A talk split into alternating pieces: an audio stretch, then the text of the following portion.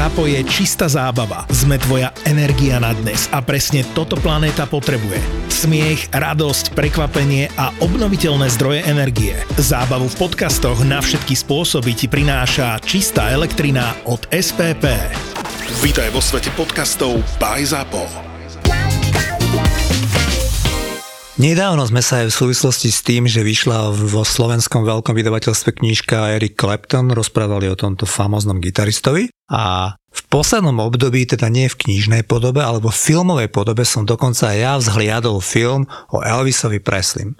Film bol z môjho pohľadu veľmi dobrý a viem, že ty si filmový fanúšik a okrem toho si aj hudobný fanúšik a tak sme sa rozhodli, že v dnešnom podcaste sa porozprávame o kráľovi rock'n'rollu a o jednej z úplne najvýznamnejších osobností pop music celej histórii, čo pop music existuje, Elvisovi Preslim. Juraj, tak najprv poďme k tomu filmu, lebo viem, že ty si aj teda eh, milovník filmov. Zhliadol si ten film? Pozrel som si ho, chcel som si ho pozrieť v kine, ale nestihol som. Bohužiaľ, súčasná doba je taká, že keď nestihneš prvé 4 týždne, tak už v podstate sa nedostaneš na tie veľké plátno, ale e, našťastie na jednej z tých streamovacích služieb už ten film je v celej svojej kráse, tak pozrel som si ho a mne e, sa urobilo tak trošku deja vu. Pretože ten film je postavený v podstate skoro identicky tak, ako je jeden z mojich najobľúbenejších e, filmov a to je Amadeus. Miloša Formana, tak aj tento film je postavený na spomienkach tej menej známej postavy e, z nejakého vzťahu. Čiže v tomto prípade je to postavené na spomienkach jeho manažéra, Elvisovho manažéra, ktorého celý svet poznal pod menom plukovník Parker, aj keď on plukovník nebol, pretože z armády odišiel nie príliš, e, by som povedal, e, čestným spôsobom. Ani Parker nebol, vlastne to bolo jeho americké meno, keďže v reále išlo o emigranta z Holandska, on bol pôvodom Holandian, ale ten film e, hovor, e, vlastne o nasmrteľnej posteli, čiže niečo podobné ako e, Salieri v tom Amadeovi, spomína, ako sa prvýkrát stretol s Elvisom, čo všetko s ním zažil, čo všetko s ním robil a ako aj skončil. Takže preto mi to bolo blízke. Ja zbožňujem Baza Lurmana ako režisera, tohto Austrálčana, pretože on nakrutil dva skvelé filmy a to je Romeo a Julia s Leonardom DiCaprio v hlavnej úlohe a predovšetkým Moulin Rouge, muzikál fantastický s Nicole Kidman a Ivanom McGregorom, čo je pre mňa film jeden z tých top desiatok, ak je, tak Moulin Rouge medzi ne patrí. Čiže e, ja som vedel, že Baz Luhrmann je e, človek, ktorý má rád opulentné veci po obrazovej aj po zvukovej stránke. No a v prípade Elvisa Presleyho sa mohol vyblázniť naozaj e, nádherným a skvelým spôsobom spôsobom. Na rozdiel od Amadea, ktorý bol do značnej miery postavený eh, veľmi voľne na živote eh, Mozarta a Salierio, tak tento film eh, pomerne presne zachytáva život Elvisa Presleyho a jeho spolužitie vlastne s plukovníkom Parkerom, aj všetky peripety jeho hudobnej a aj osobnej kariéry. Čiže ak sa chcete niečo dozvedieť Elvisovi Preslim, pretože to je človek, ktorý s výnimkou pár koncertov v Kanade nikdy nekoncertoval koncertoval inde ako v Spojených štátoch. Napriek tomu je tu takýto veľký svetový fenomén, že je e, vlastne zaradený v Guinnessovej knihe rekordov ako najúspešnejší solo umec všetkých čias. Predal e, niečo medzi 500 miliónov až miliardov e, vlastne hudobných nosičov. Hudobných nosičov, čiže to je niečo, čo sa vymýka všetkým možným meritkám, aj proste čomukoľvek. Proste je to hudobná ikona, konec koncov aj Leonard Bernstein, skladateľ a dirigent z inej oblasti, ako je táto populárna, povedal, že proste Presley zmenil všetko. Hudbu, obliekanie, pohyby, čokoľvek, čo bolo v americkej hudbe do nástupu Elvisa Presleyho, po ňom bolo v úvodzovkách všetko inak. Keď sme pri tom filme, tak toho plukovníka Parkera, toho holandského štátneho občana, ktorý bol manažer, manažer Elvisa Presleyho, stvárnil Tom Hanks. A mňa tak celkom zaujalo, že Tom Hanks nehráva z môjho pohľadu veľmi často negatívnu rolu. A netvrdím, že v tomto ten Tom Parker bol čisto negatívna, ale zhodneme sa na tom, že nebola to nejaká veľmi pozitívna postavička. Takže ako sa ti páčilo, ako ho stvárnil Tom Hanks? No, bijú sa vo mne dva pocity. Ja Toma Hanksa milujem.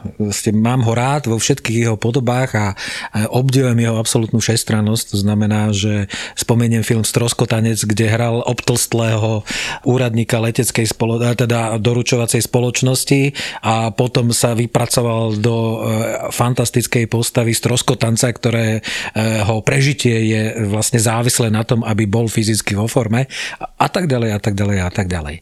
Tom Hanks je skvelý herec. Len e, z môjho pohľadu prúser, nemáme na to lepšie slovo, je v tom, že pre absolútnu väčšinu ľudí je výzaž plukovníka Parkera neznámou. Ostatne ani ja som si nevedel, kým som si nepovedal, že idem sa pozrieť na život Elvisa Presleyho, lebo ideme robiť podcast.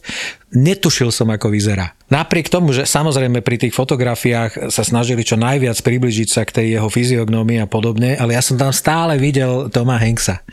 A to, to ma troška rušilo, musím povedať, že vedel by som si tam predstaviť nejakého možno menej známeho herca, konec koncov Miloš Forman to vysvetloval, keď obsadzoval tieto dve, dve roli a tam sa mu hlásili veľkí e, herci, e, hlásil sa mu Mick Jagger, že by si zahral Mozarta alebo proste aj ďalší na role Salieriho. No a on si povedal, že nechce obsadiť známu tvár práve kvôli tomu, aby ľudia nevideli za tou postavou tú známu tvár, ale aby sa sústredili na to, čo tá postava má nejakým spôsobom znázorňovať. A tu sa to pre mňa necelkom podarilo. Stále som tam videl toho, toho Hanksa a menej e, toho plukovníka Parkera, ale zahral to skvelé zase Dobre. po tejto stránke. Tak poďme trošku k tomu plukovníkovi Parkerovi. Teraz môžeme tak trošku odísť od toho filmu ano. a byť v tých reáliách, ktoré ale ty si povedal, že boli veľmi, e, veľmi podobné k tomu, ako reálne prebiehala tá Elvisová kariéra aj tá úloha toho, toho plukovníka Parkera. Ten plukovník Parker, ktorého stvárnil ten Tom Hanks, tak on sa ukázalo, že on bol vlastne veľkú časť svojho života čistý gambler, ktorý minul 100 miliónov dolárov, pritom zarábal ročne na Elvisových, e, na Elvisových aktivitách obrovské množstvo peňazí. Dokonca sa vraví, že zarábal 50% z každej zmluvy. To teda ja nie som teda cez, ty sa viac možno orientuješ v týchto veciach, ale príde mi to akože mimoriadne prehnané, lebo neviem, či takéto niečo porovnateľné ešte niekto má. Keby sme zobrali čisto po tej finančnej stránke, tak on pripravil Elvisa a jeho dedičov obrovské peniaze, pretože jedným z jeho rozhodnutí vynútených práve týmito dlhmi a touto gamblerskou závislosťou bolo to, že on vlastne predal back katalóg všetkých Elvisových nahrávok od roku 1973 a starších. Čiže absolútne gro toho najlepšieho repertoáru, ktorý Elvis nahral, no, proste v jednom období predal za nejakých 5 miliónov dolárov. To znamená, že sa všetky tie reedície, ktoré vychádzajú znovu a znovu. Už v tom čase ešte 4 roky Elvis Presley a po ňom už ani jeho dedičia nedostali ani penny. A si zober, že e, vydavateľstvo RCA ktorému patrí v podstate celý katalóg, niečo okolo 700, 700 master tapes, to znamená 700 e, skladieb, či už štúdiovej alebo aj v live podobe. Oni priebežne vychádzajú 3-4 albumy ročne s nahrávkami Elvisa Presleyho, to znamená, či už sú to rarity, alebo proste inak nakonfigurované výbery rôznych hitov, ako pesničky z, asi z 30 filmov, ktorých ho učíkoval. No a za to všetko už vlastne e, nedostáva Elvis ani jeho rodina, ani jeho dedič rodičia nedostávajú peniaze, pretože v istom období plukovník Parker potreboval rýchlo peniaze, aby splatil svoje dlhy z gamblingu, tak v úvodzovkách odporúčil Elvisovi, aby to rýchlo predal, pretože z toho on mal ten 25 až 50 percentný profit, takže on svoje dlhy vyplatil, ale takýmto spôsobom poškodil. Mám na teba dve otázky k plukovníkovi Parkerovi. Prvá je, kde vidíš fundamentálny faktor, že sa tomu Elvisovi ani na záver tej kariéry, kedy ho už značne prekúkol, nepodarilo vymaniť spod pazurov tohto človeka? A druhá otázka, ak dovolíš. Už si spomenul, že Elvis napriek tej obrovskej slave nikdy nevystupoval v Európe, no. vystupoval len v Spojených štátoch a občasne v Kanade. A to vieme, že v tom mal prsty ten, ten plukovník Parker. Je to ten dôvod, že on nejak emigroval z toho Holandska v nejakom, viem, v 19 rokoch svojho života, alebo 20, alebo neviem koľkých, tak je možné, že sa ti zdá, že tam mohol zanechať nejaký taký kriminálny aspekt, pre ktorý sa nemohol on dostať do Európy?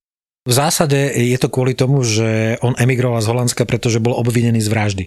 To znamená, že v úvodzovkách ušiel do Ameriky, tam e, dokonca bol aj v armáde a keď si nastúpil do armády, tak si tam mal možnosť nejakým spôsobom získať americké občianstvo. On prvýkrát, keď bol v armáde, tak e, v zásade to skončilo tým, že ho z armády prepustili pre disciplinárne prehrešky a potom počas druhej svetovej vojny on sa prihlásil do nejakej formy armády, potom sa mohol e, prihlásiť po splnení vlastne tejto podmienky sa mohol prihlásiť o americké občianstvo, ale on neurobil ten druhý krok. On absolvoval ten nejaký čas e, v štruktúrach armády, niekedy okolo roku 1941 alebo niečo podobné, ale už si nepožiadalo to americké občianstvo, pretože sa bál, že výjdu najavo jeho v úvodzovkách tie dôvody, prečo bol z armády prepustený 10 rokov e, dozadu. Takže on bol v podstate niečo v pozícii illegal alien, to znamená e, ilegálneho pristahovalca do Ameriky, nemal cestovný pas. To znamená, v tom momente, keby on prekročil hranice Spojených štátov, už by sa nikdy nedostal naspäť. Čiže to bol ten hlavný dôvod, prečo on všetkými možnými prostriedkami bránil Elvisovi, aby opustil územie Spojených štátov a aby prijal naozaj lukratívne ponuky. Tam bola ponuka z Saudskej Arábie, že na 5 miliónov dolárov a keď Parker to odmietol, tak oni zvýšili ponuku na 10 miliónov dolárov a aj tak z toho nič nebolo. No a prečo sa vlastne nevymanil z toho, z toho jeho vplyvu? No tak lebo plukovník Parker ako masťami e, mazaný v zásade si veľmi dobre, a opäť to ten film krásne ukazuje, spisoval všetky výdavky, ktoré počas tej ich spolupráce nejakým spôsobom on investoval do Elvisa Nikdy sa to nejakým spôsobom neusporiadalo, ne, nejaký, ako neurobilo sa dobre, tak ty si investoval a tu máš akože tieto, tu máš naspäť, vlastne tu ti vraciame tie svoje investície.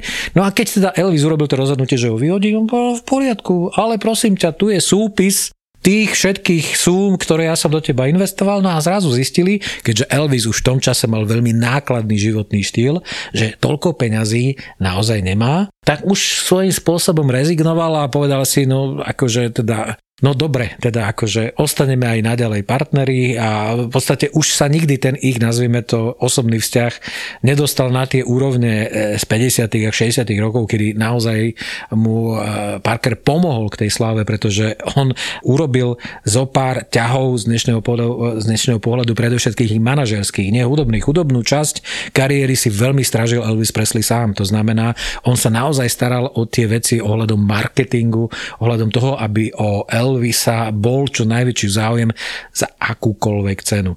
Ale niekedy z toho vyplývali aj v podstate zlé rozhodnutia, čiže napríklad on presvedčil Elvisa, aby e, začiatkom 60. rokov prestal koncertovať a aby e, v podstate len nakrúcal filmy a nahrával pesničky. V zásade sa stalo to, že jeho náklady klesli na minimum, lebo nemusel organizovať turné. Filmové spoločnosti investovali do filmov, nahrávacie náklady boli v podstate niečo, čo sa dalo veľmi ľahko dostať na rozumnú úroveň a profity boli na začiatku 60. rokov veľké, Proste vtedy ešte e, naozaj doznievala tá prvá vlna z 50. rokov. Ale postupom času, ako sa znižoval, tým, že tých filmov bolo veľa, tak jeden vytlkal druhý. On v priebehu 7 rokov nakrutil asi no, cez 25 filmov. On točil 5 filmov ročne čo z dnešného pohľadu sa ti zdá neuveriteľné, ale proste točil 5 filmov ročne, na, na, nahrával 3 albumy ročne s novými náhrávkami alebo na novo nahrával skladby a tak ďalej a tak ďalej. No a stalo sa to tým, že on už nebol na koncertoch. Prišla britská vlna, prišli Beatles, prišli Beach Boys, prišli Rolling Stones a Elvis bol nikde. Elvis bol len vo filmoch, ktoré mali po kvalitatívnej stránke zhoršujúcu sa úroveň a to isté sa prejavilo potom aj na tej návštevnosti, čiže aj tie profity z tých filmov sa stále znižovali a zase na druhej strane sa mu podarilo v úvodzovkách vyhľadovať minimálne to americké publikum, čiže keď sa v roku 1968 naozaj vrátil na tie koncertné pódia, tak bola z toho obrovská udalosť a americkí fanúšikovia si naozaj Elvisa užili do sítosti. No a od tohto momentu sa začína v podstate neustály kolotoč Elvisových koncertných vystúpení, ktoré spočiatku sa delili primárne teda na tie klasické koncerty po tých rôznych veľkých halách a jeho účinkovanie e, v Las Vegas a čoraz viac sa to presúvalo do toho Las Vegas.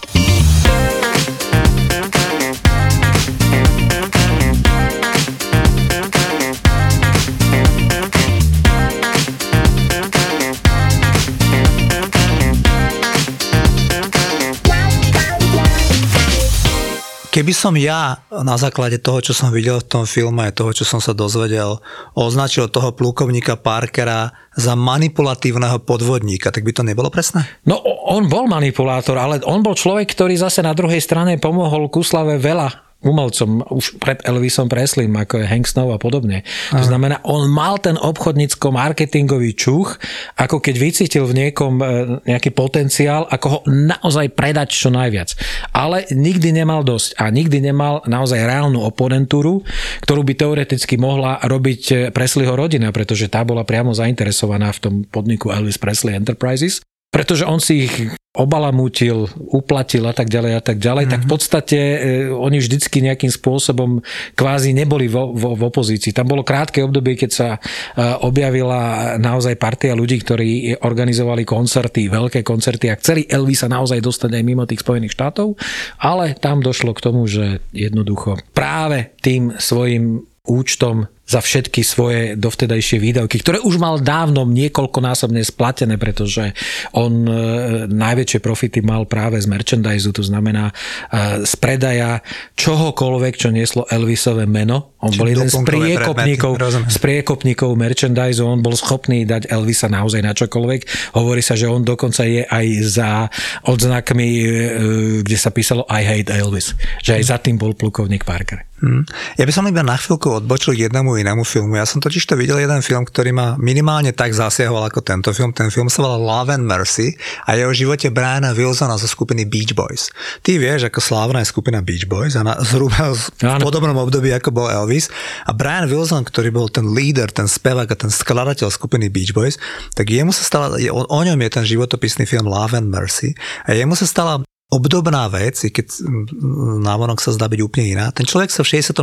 roku psychicky zrútil, dostal sa do nejakých ťažkostí, ktoré súviseli s depresiou a mal proste že nervous breakdown a jeho sa ujal jeden psychiatr, Eugene Landy. A ten psychiatr e, sa mu akože najprv akože venoval a dostal ho potom do takého područia, že ten Brian Wilson na ňo prepísal, to znamená, že všetky kredity tantiemi, to išlo normálne do vrecka tohto psychiatra, ktorý vyhlásil tohto speváka za nesvojprávneho.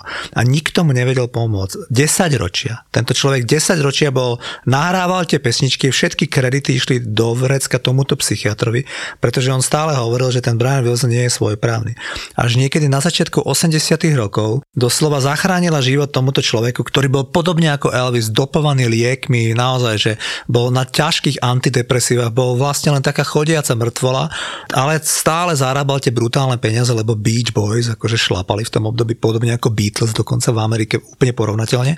A v 80 rokoch sa on zalúbil do nejakej ženičky, ktorá predávala automobily a tá ženička, keď zistila, že aké je pozadie toho jeho života, tak sa do toho vložila a po rokoch ťahaníc s týmto psychiatrom a s tým, že on, ona musela získať na svoju stranu celú jeho rodinu, lebo ona potrebovala k tomu, aby sa on nejako dostal z toho, že ne, bol vyhlásený za nesvojeprávneho, že musela k tomu jej rodina.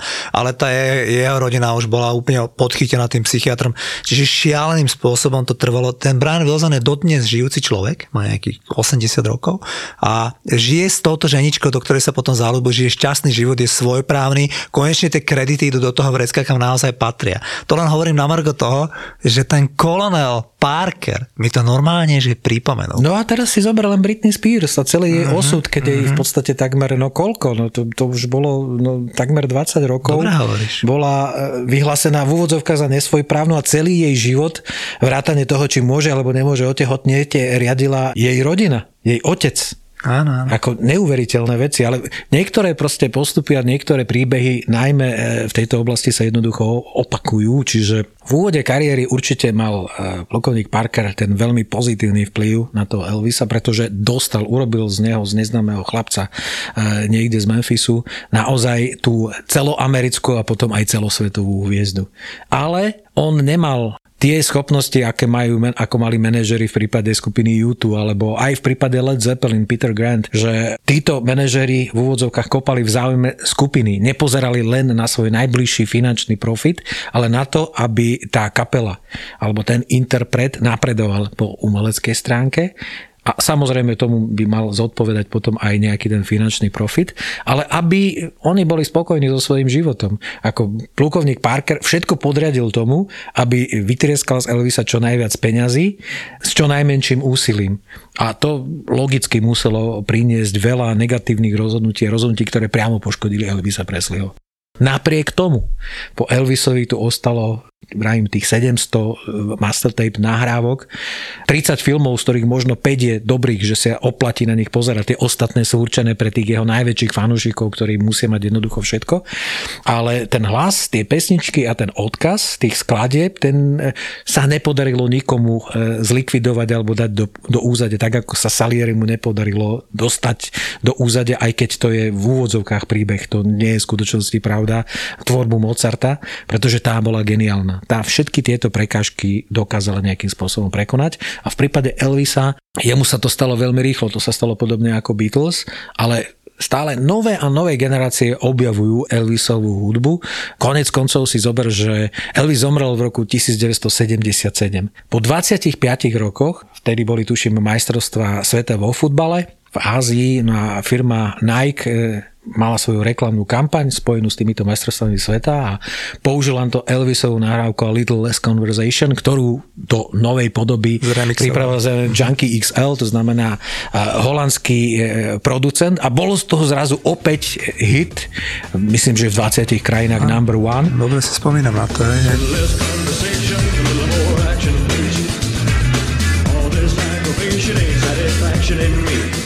Album Elvis 30 alebo Elvis One, kde bolo vlastne 30 jeho najväčších hitov, sa ho predalo okolo 5 až 7 miliónov. Proste v dobách, kedy už e, naozaj tá Elvisová pamiatka žila predovšetkým v Spojených štátoch, a v zrazu, sa, zrazu sa dostala opäť, opäť do celého sveta a stala sa taká neuveriteľná vec, že spoločnosť Arsej sa rozhodla, že bude každý týždeň vydávať nový single. A 17 týždňov po sebe sa vždycky do prvej peťky dostal opäť jeden znovu vydaný single s nahrávkami Elvisa Presleyho z 50. a 60. rokov. To je neuveriteľné. To dokazuje jeho silu, jeho odkaz a jeho výnimočnosť, ktorá je zhmotnená v jeho hlase, v jeho pesničkách, ktoré on dokázal nejakým spôsobom naspäť so všetkými spolupracovníkmi, ktorých mal. Bavíme sa o Elvisovi Presley, o filme, ale aj o jeho skutočnom živote.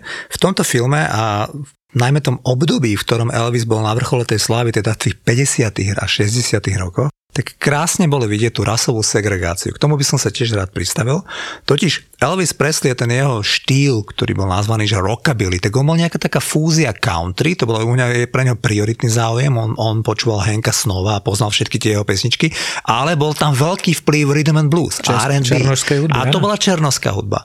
A v tomto filme, ale nielen v tom filme, ale opäť to je veľmi, veľmi sa to drží tej reality, tak bolo krásne vidieť, ako tá beložská komunita v Spojených štátoch bola a priori voči všetkým tým prejavom afroamerického nejakého štýlu. Ten Elvis Presley, keďže veľmi mal tie pohyby, ale aj tá hudba, mala tam badateľný vplyv tej, toho rhythm and blues, tak v jakej nemilosti bol, najmä na začiatku kariéry u tej majority beložskej po celých Spojených štátoch. No ono je zaujímavé, že Elvisa bralo černožské publikum napriek tomu, že bol beloch. Za svojho. Za svojho, že to je interpret, e, z ktorého cítili, že on je v úvodzovkách, ako sa hovorí, ich.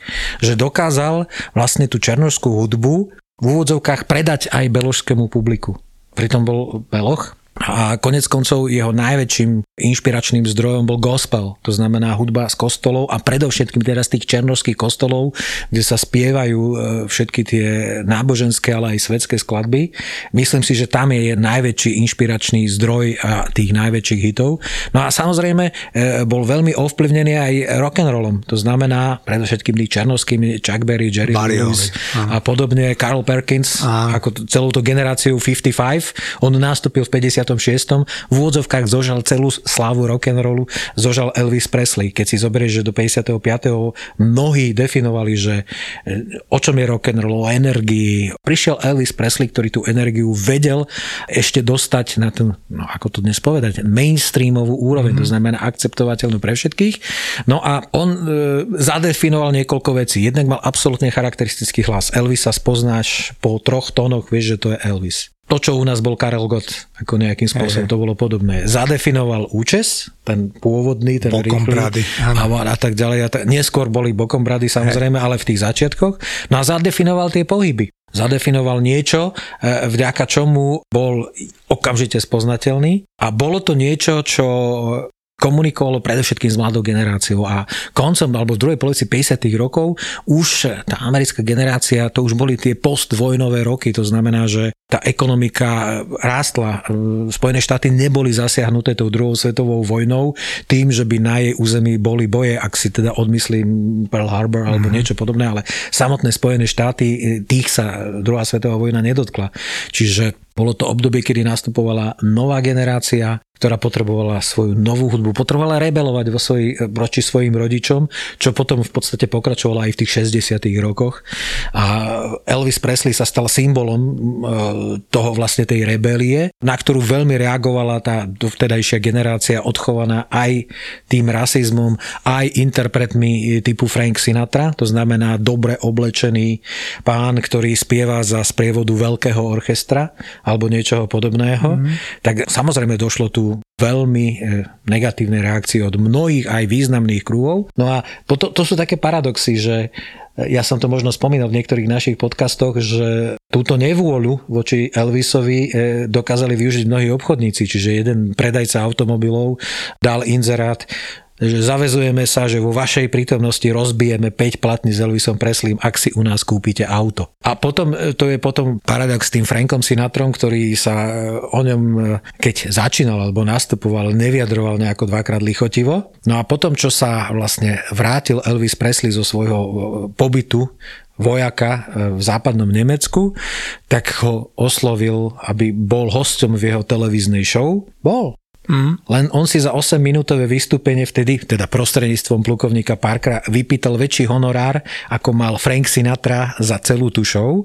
No a Frank Sinatra a ľudia za ním proste mu to zaplatili, pretože ten Elvis bol vtedy naozaj král, bol všetko. Prídeme aj k tomu, pretože Elvis Presley, okrem tých mnohých rekordov, ktoré by sme si tu mohli spomenúť, ktoré sú v tej Guinnessovej knihe rekordov, čo sa týka predajnosti a podobne, tak on má aj rekord, že mal najvyšší podiel na trhu pri show Eda Sullivana. Nechcel som o tom, ale keď už teda si ty spomenul, že si bral väčší honor ako Frank Sinatra, tak je to pravda, že Ed Sullivan, eh, on mal vtedy najsledovanejšiu show. Konec koncov aj Beatles, keď išli do Ameriky, tak, tak jeden z tých Sullivan. zlomových Áno. momentov sa hovorí, že uh, bol ten, keď účinkovali v show Eda Sullivana. Totižto niekedy v 56.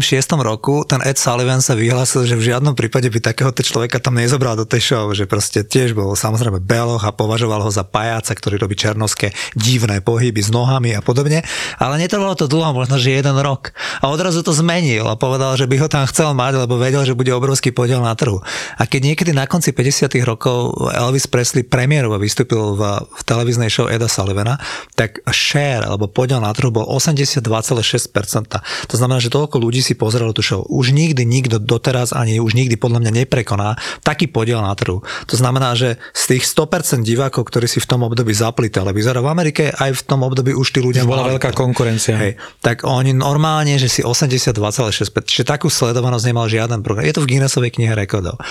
Chcel som sa ťa spýtať na vec, tiež si už načrtol, ten jeho pobyt v Nemecku, kde išiel ako vojak. Myslíš si, že aj tie tlaky, čo sa týka takej tej rasovej segregácie, tam mali vplyv na to, že toho Elvisa upratali do Nemecka na vojnu? Alebo čo za tým ty vidíš, že on na vrchole tej obrovskej popularity išiel bojovať? Akože? On nešiel bojovať. No, to, viem, to, to, bolo, to bolo rozhodnutie, e, alebo rozhodnutie práve plukovníka Parkera, pretože tie tlaky zo strany oficiálnych predstaviteľov, či už to boli guvernéri, alebo ľudia, ktorí naozaj mali tie mocenské páky, na Elvisa boli veľmi silné. A tam hrozilo, že proste sa možno dostane do basy alebo proste niečo podobné. A v tom zase spočíva genialita plukovníka Parkera, kde on to otočil. On urobil zo symbolu niekoho, e, kto je rebel, kto v podstate chce narušiť dovtedajší, dovtedajšie fungovanie amerického spôsobu života. On z neho urobil patriota. Vlastenectvo. Urobil, urobil z neho vlastenca, ktorý si ide splniť svoju vlasteneckú povinnosť a ide tak, ako mnohí iní mladí muži, ide slúžiť svojej vlasti do armády armády. Zároveň podstate vytvoril podtlak. To znamená, že Elvis nebol k dispozícii, bol niekde. On mal absolútnu kontrolu nad tým, že čo sa o ňom píše. To znamená, že on svojím spôsobom možno aj e, fabuloval určité príbehy alebo všetky informácie, ktoré Elvisovi púšťal do amerických médií. No a potom samozrejme, že keď sa vracal z tej, tej vojenskej služby, tak opäť niečo novatorského, ako predáš, e, že sa ti vracia e, už v tom čase človek, ktorého už akceptovali aj tie pôvodné kruhy, ktoré ho najskôr nemali radi, lebo bol rebel, zrazu nebol rebel, alebo nemohol byť braný ako rebel. No tak vlastne zorganizoval vlak, kde vlastne sa zastavoval a no, v úvodzovkách ukazovala ako medvedia, keby som chcel veľmi ako to troška ako sprofanovať, ale v zásade len potvrdil jeho hviezdny status, že ľudia ho vítali, ako keby, ako kedysi prezidenti chodili vlakmi za svojimi voličmi, za Američanmi, tak vtedy Elvis Presley eh, vlastne išiel týmto vlakom a vrátil sa, urobil zo pár koncertov a opäť zmizol z dosahu, lebo podpísal s ním, eh, podpísal vlastne tú mnohoročnú zmluvu na to, že sa bude ukazovať len vo filmoch. Čiže tu sa v podstate nejakým spôsobom prvýkrát zlomilo to, že keby tá jeho kariéra bola pokračovala tým logickým spôsobom, to znamená, že aj by koncertoval, aj by nahrával, aj by sa objavoval v televíziách, tak možno by sa dostal ešte ďalej. Ale tým, že on sa naozaj sústredil na tie filmy, tak na jednej strane mal čas nahrávať skvelé pesničky, na druhej strane prišiel o publikum, alebo prišiel o priestor, ktorý v pohode okamžite eh, v podstate o dva roky obsadili Beatles, Rolling Stones, Beach Boys a vlastne celá tá generácia 60 rokov.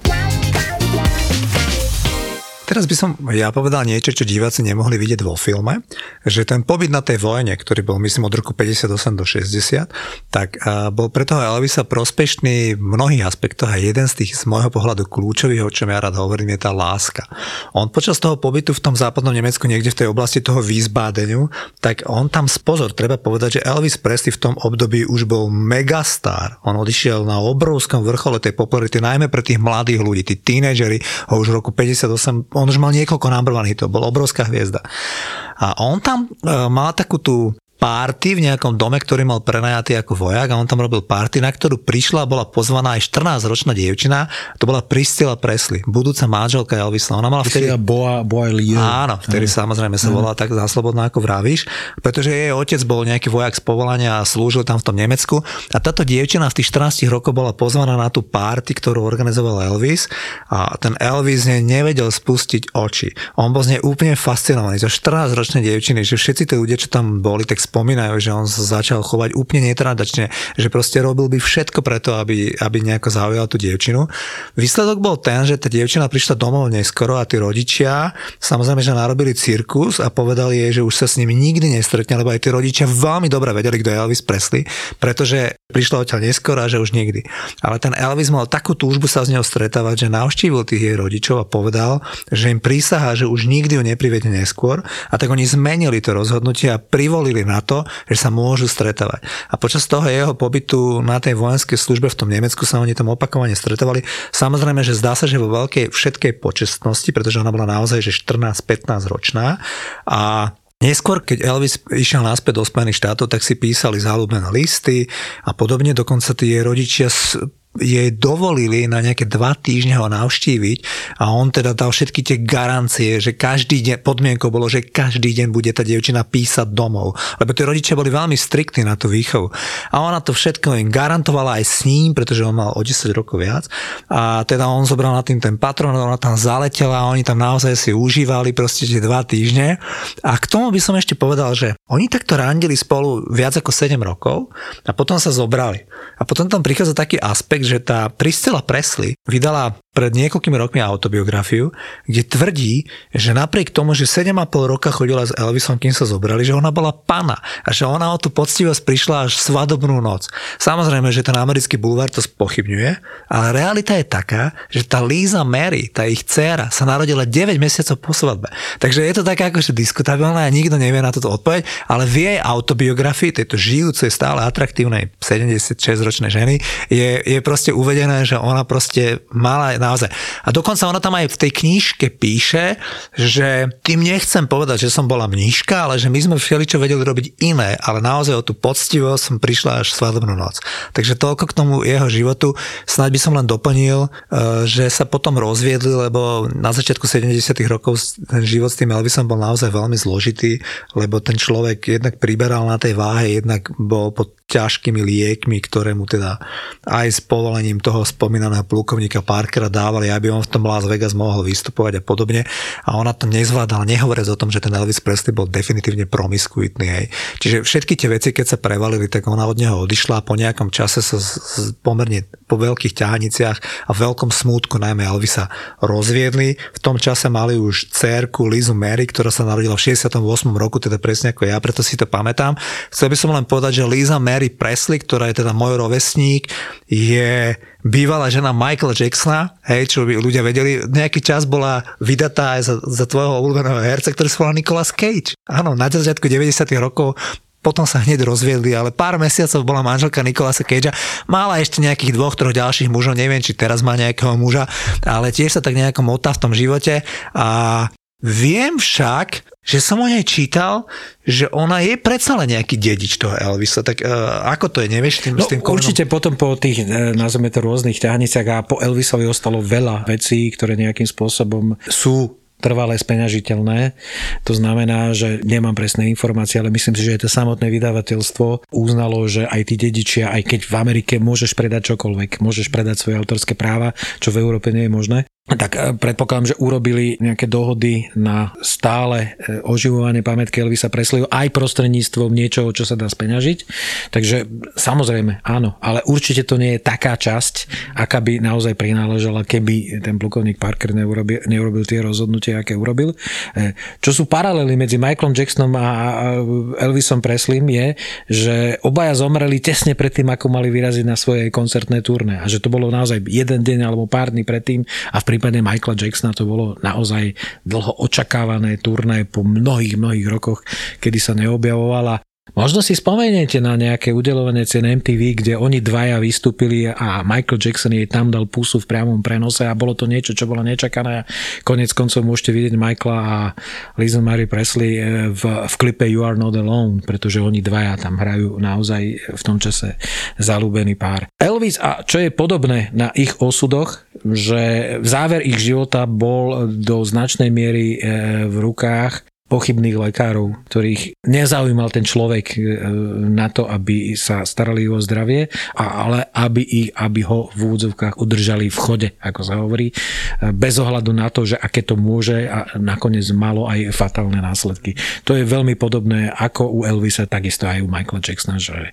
Ale ten farmaceutický priemysel alebo spôsob, akým Američania užívajú rôzne voľnopredajné lieky, voľnopredajné lieky a podporné lieky, lieky a painkillery, to znamená mm. lieky utlmujúce bolesť, ne? lieky proti nespavosti, lieky proti mm. všetkému. Depresia. To je, to je podľa mňa, ako v tomto sa dostala americká spoločnosť už podľa mňa úplne zlým smerom, že naozaj tam na čokoľvek máš voľno predajný liek a to zákonite musí proste viesť aj k takýmto koncom, najmä u ľudí, ktorí sú pod takýmto obrovským spoločenským a takisto aj umeleckým tlakom. Mimochodom, keď sme tu hovorili predčasom o Erikovi Kleptonovi, o tom teda, že jak on v tých 60. a 70. rokoch silne podľahol tým drogám, tak chcel by som zdôrazniť, že to nie je prípad Elvisa Presleyho. Elvis Presley vystupoval vždycky proti drogám, dokonca sa vraví, že ani nebol nejaký veľký pijan. Ale on teda žiaľ Bohu podľahol tým liekom, tým, čo Juraj spomínal, tým všelijakým liekom proti bolesti, úzkosti, naspanie a nakoniec bol tak strašne na tých liekoch, že, že priberal z nich na váhe a, a dostával sa do silných stavov závislosti, ktoré viedli k tomu, že ten človek tak takto nešťastne zomrel v mladom veku. Chcel by som ešte dodať, že Elvis Presley Viem, že raz, keď už bol na vrchole slávy, tak bol predstavený v televíznej show, že toto je král popu. A tam v tom štúdiu sa nachádzal Fats Domino, známy gitarista vzor pre, a on povedal, že ja nie som král popu, tento človek je král popu. Čiže e, sa mi páčilo, že ten Elvis Presley sa sám asi nepokladal za nejakého kráľa popu, lebo viem, že, že aj mal veľmi veľa takých interpretov, ktorých on strašne si držal v úcte, boli to najmä tí americkí R&B gitaristi a podobní speváci, veci na ktorých on vyrastal, ktorých na začiatku, keď on bol mladý chlapec, imitoval a proste sa snažil a medzi nich patril spomínaný Fats Domino a mnohí iní, takže ten Elvis bol veľmi v tomto smere lojálny tomu odkazu tej americkej R&B hudby, ale aj country hudby, ako sme si povedali. Môžeme si ešte povedať slovko dve o tom, že či vieš nám povedať niečo viac o tom, že ako teda ten Elvis odišiel z toho sveta No v zásade e, dôsledkom bolo podľa mňa nadmerné užívanie liekov. Oficiálna správa hovorí, že dostal infarkt, čo môže byť, ale to už je len dôsledok. Ale tam sa stalo to, niečo podobné ako v prípade Johna Lennona, že nastal šok, že Elvis Presley už tu nie je. Proste niekto, s ktorým, kto tam bol už viac ako 20 rokov ako súčasť tej najvyššej e, ligy čo sa týka hudby a čo sa týka kultúry, zrazu zo dňa na deň nebol. Takže odvtedy sa vlastne datuje, že čas pred Elvisom a čas po Elvisovi. No a k Elvisovi sa hlásia interpreti, o ktorých by sme to možno ani, ani nepredpokladali. Samozrejme, že e, Beatles a jeho generační kolegovia, alebo tí, ktorí prišli tesne po ňom, Bob Dylan, John Lennon hovoria, že bola doba pred Elvisom a po Elvisovi, keď nastúpil a zmenil tie pomery, čo sa týka fungovania populárnej hudby, ale ja si pamätám na film Rattle Ham, od skupiny U2, kde oni, keď prvýkrát naozaj už definitívne prerazili v Amerike z albumu Joshua 3, tak si považovali za povinnosť ísť pozrieť Graceland, to znamená sídlo Elvisa Presleyho. No a Graceland je druhá najnavštevovanejšia Atrakcia. Atrakcia v Spojených štátoch po Bielom dome. Do dnešných dní? Do dnešných dní a e, viac netreba hovoriť, že čo znamenal Elvis Presley pre e, Ameriku a nielen pre Ameriku, ale pre celý svet. A určite by pre celý svet znamenalo ešte viac, keby naozaj nebol počas toho svojho aktívneho umeleckého života zavretý len na tom území Spojených štátov. Ale vidíš, aké maličkosti dokážu hrať takú zásadnú úlohu ako to, že človek, ktorý je tvojim manažerom, nemôže opustiť Spojených štátov, lebo už by sa tam nikdy nevrátil a to spôsobilo, že v zásade e, nikto v Európe nemal šancu vidieť Elvisa Presleyho naživo na pódiu.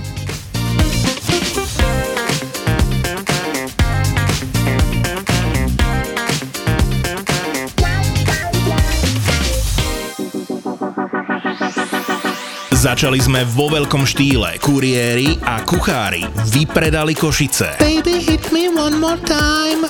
A jesenná Zapotúr pokračuje. Je tu ďalšia double liveka zo série Zapo naživo. Tento raz to bude futbalový vár, čiže Julo a Muťo naživo a po nich Boris a Brambor. Tešiť sa môžete na špeciálnych hostí a viac ako dve hodiny zábavy. V nedelu 11. decembra o 7. večer na Pontóne v Bratislave. Vstupenky sú už v predaji na Zapotúr SK.